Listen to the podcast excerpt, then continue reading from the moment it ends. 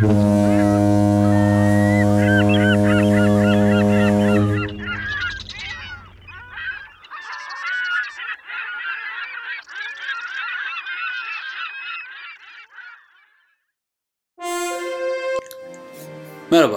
Geçtiğimiz hafta Çanakkale Deniz Savaşı öncesi ve sonrasında denizaltıların savaşa nasıl dahil olduğundan ve savaşın gidişatını nasıl etkilediklerinden bahsetmiştik. Hatta biraz da denizaltıların tarihinden konuşmuştuk. Bu hafta konuyu biraz daha daraltmaya niyetliyim. Geçen yazıda da dediğim gibi Birinci Dünya Savaşı'nda denizaltılar ilk kez etkin bir şekilde kullanılmaya başlanmıştı. İlk başta güvenilmez bulunan çağının en yeni teknolojileriyle donanmış gemileri bir avuç korkusuz denizci yönetiyordu. Hem ittifak hem de itilaf donanmalarının denizaltılarının tarihi gözüpek denizciler tarafından yazılmıştı.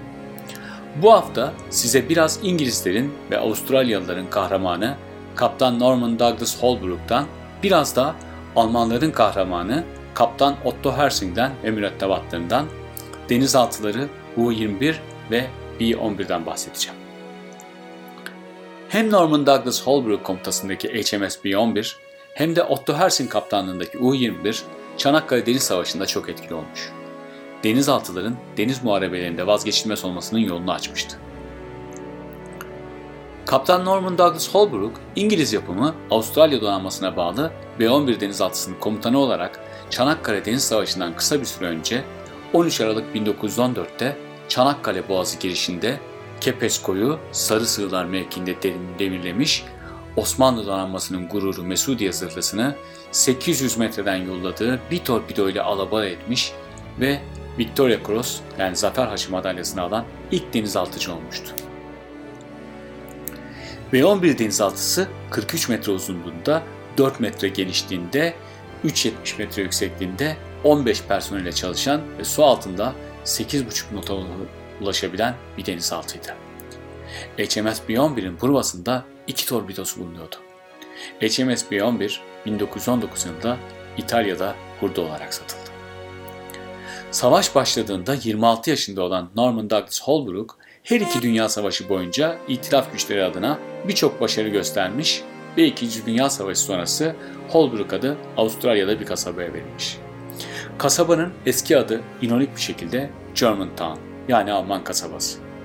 Bu kasabayı ilginç kılan şeylerden biri de kasabada bir B-11 denizaltısının replikasının olduğu denizaltı müzesi bulunması.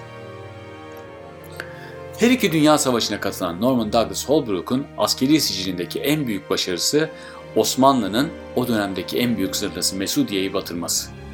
Ancak bugün bahsedeceğim diğer denizaltı komutanı Otto Hersing deyim yerindeyse tam bir savaş makinesi. Hatta lakabı savaş gemisi yok edicisi. Otto Hersing Çanakkale'ye gelmeden önce daha göreve yeni başladığında U-21 denizaltısı ile 5 Eylül 1914'te HMS Pathfinder'ı torpilleyerek batırdı. Bu Alman donanmasının 1. Dünya Savaşı'nda batırdığı ilk gemiydi. U-21 denizaltısı saatte 9,5 knotluk hıza ulaşabilen 6 torpido ve bir güverte silahına sahip 65 metre uzunluğunda 8 metre yüksekliğinde 35 personele yüzdürülen 1200 beygirlik motor gücü olan bir denizaltıydı. U-21 en fazla 50 metre derine inebiliyordu. U-21 ismi ayrıca 2. Dünya Savaşı'nda başka bir denizaltıya daha verilmişti. Otto Hersing ve mürettebatı Alman sularından Çanakkale önlerine gelene kadar çok çetin bir deniz yolculuğu yapmış. Hersing ve U-21 Çanakkale savaşlarının kaderini değiştirmiş desek yalan olmaz herhalde. Genç denizaltı kaptanı kısa bir sürede önce HMS Triumph'u daha sonra HMS Majestic'i torpilleyerek batırdı. Hersing bu başarılarından sonra en yüksek Alman asker madalyasına Pour le Mérite layık görüldü. Hersing, denizaltı komutanı olarak 1914'ten 1918'e kadar kariyeri boyunca 4'ü savaş gemisi olmak üzere tam 40 gemiyi batırdı, 2 gemiye de ağır zarar verdi. Kaptan Otto Hersing'in Çanakkale Savaşı'nda yaşadıklarını anlattığı kitabına geçen hafta değinmiştim.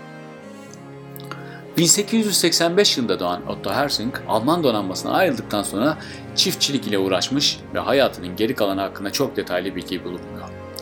1924 yılında donanmadan ayrılan Hersing, 1960 yılında yaşamını yitirmiş.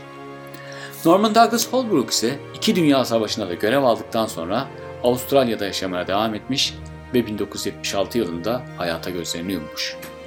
1928 yılında emekli ayrılan Norman Holbrook, İkinci Dünya Savaşı başlayınca tekrar göreve çağrılmış. Holbrook kariyeri boyunca birçok denizaltı ve gemiyi komuta etmiş.